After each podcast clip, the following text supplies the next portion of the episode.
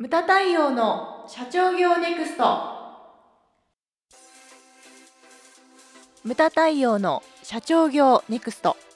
番組ナビゲーターの丹野悦子です。太陽さんよろしくお願いします。はい、よろしくお願いします。太陽さんはい、今回のテーマは社員は家族ではないです。はい。まあね、あのほら家族主義っていう言葉。はいがね、あのあありますけれども、うん。その家族主義にについてのテーマが今回になるわけですよね。はい。で家族主義っていうのはどういうものかというと、まあ、その定定義じゃないけど考え方を、まあ、うん。一応最初にお話しさせていただくと、はい。社員に対して家族のような関係性を持って働くという社風ですよねね、まあ、社風ですよね。はい。うん、でうちもまあ家族主義っていうのをまあ使ってましたけれどもね。でこの家族主義なんですけれども今回ね社員は家族ではないっていうなんかこううん否定的なね、はい。書き方なんですけれどもこれまあちょっと話をさせていただくとあのブラック企業っていつの頃からかねい言われ始めて。ああそうですね。ブラック企業なんていう言葉が出始めたのなんていいつなんだろうね、2000年過ぎてからじゃないかな。あそうか。なんかブラックとかホワイトとかうさん。そうですね確かプに。プリキュアかやみたいなね。そうそうなんですか？え？プリキュアがちょっとよくわからない。あそうですか。はい。あのほら子供がはい。そこら辺の世代だったので、うんうん女の子です。はい女の子です、はい。初代プリキュアはうん。ブラックとホワイトだったんあですよ、そうなんですね。はい、いらない説明だよね いらない情報だよね 絶対に。はい。はい。2000年代後半からか。だから、えー、と十数年経ってるわけですようねん。出てきてから、まあ、ホワイトっていうのは最近だよね、そうですね。まあ、その反対語みたいな感じで。2001年ブラックっていう。2チャンネル就職活動版。まあひろゆきさんのせいで生まれたわけですね。ブラックという言葉は。はい、でそうブラック企業とかそういった言葉が出てきたことによってそのなんだろうな家族主義のイメージ悪化？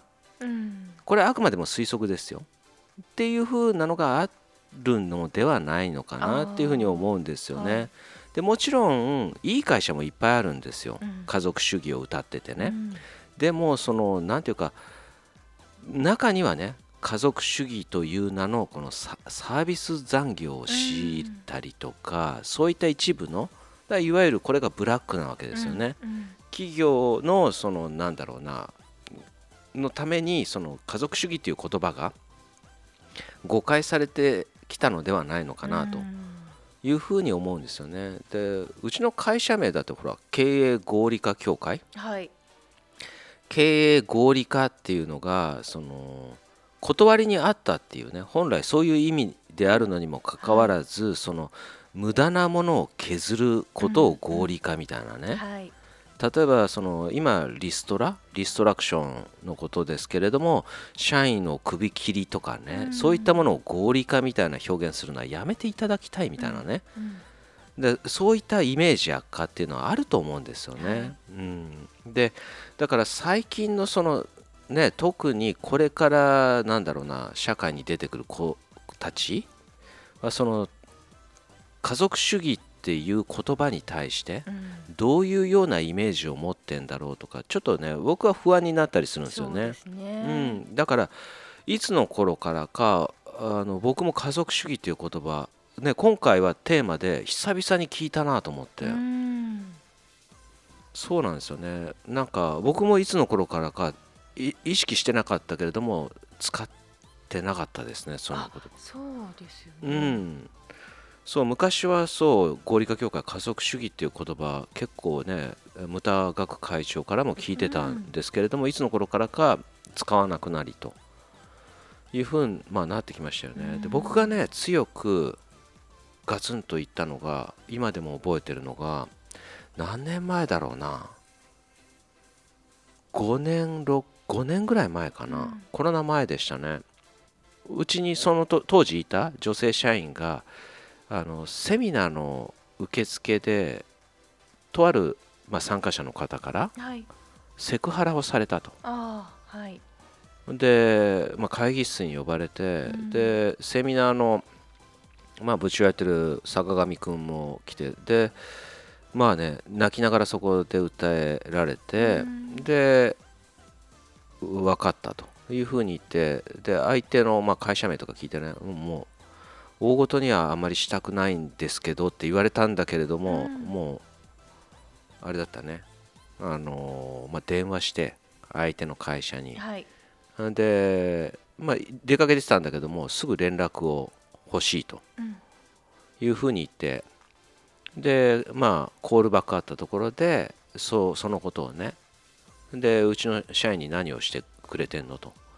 でうちも家族主義を歌っててでこれは許すことはできないと、うん、もう二度とうちにあの来てくれるなと、はい、いうことをまあ言ったんですよね。でそれそれ以来使ってないかな。直近でそれで。僕はだからその心の中では家族主義というのはもっとけばいいと思うんですよね、はい、でもそれを言葉に出してわざわざ歌う必要はないんじゃないのかなと。それだから押し付けみたいな感じになってもね嫌だし。だからそのなんだろうな。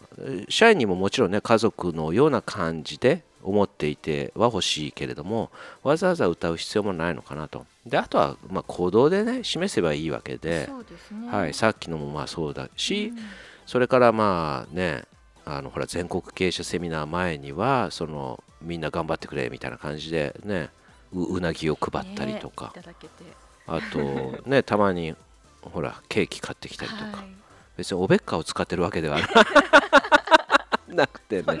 ななくてそう色を、まあ、兼ねてね、まあ、そういったことをしたりとか、うん、だここでそうだ言いたいのが、まあ、今回のテーマ社員についてだけれども例えばそのお客様に対してもそうだと思うんですよね。うん、いくら仲良くなってもやっぱりお客様は友達ではないっていうのと、はい、それから今回のやっぱりね社員は家族ではないと、うん、だから線引きですね。そういった線引きは必要なのかなというふうには思いますね、はい、うん、そういったものですよ。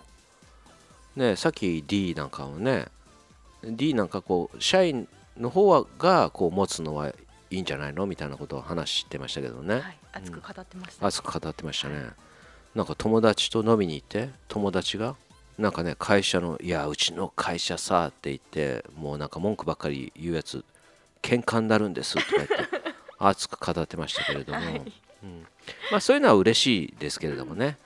そうそう。だからねあの家族主義これを聞かれてる方もちろんその悪いことではないというのが前提なんですけれどもそのやっぱり使い方とか時にねその押し付けになってしまってないかとかそういったものをもう一回考えていただきたいなというのがね今回のその問題提起というかなんというかが今回のですねテーマでございました。無駄対応の社長業ネクストは全国の中小企業の経営実務セミナー書籍映像や音声教材コンサルティングで支援する日本経営合理化協会がお送りしました。今回の内容はいかがでしたでしょうか？番組で取り上げてほしいテーマや質問などどんなことでも番組ホームページで受け付けております。どんどんお寄せください。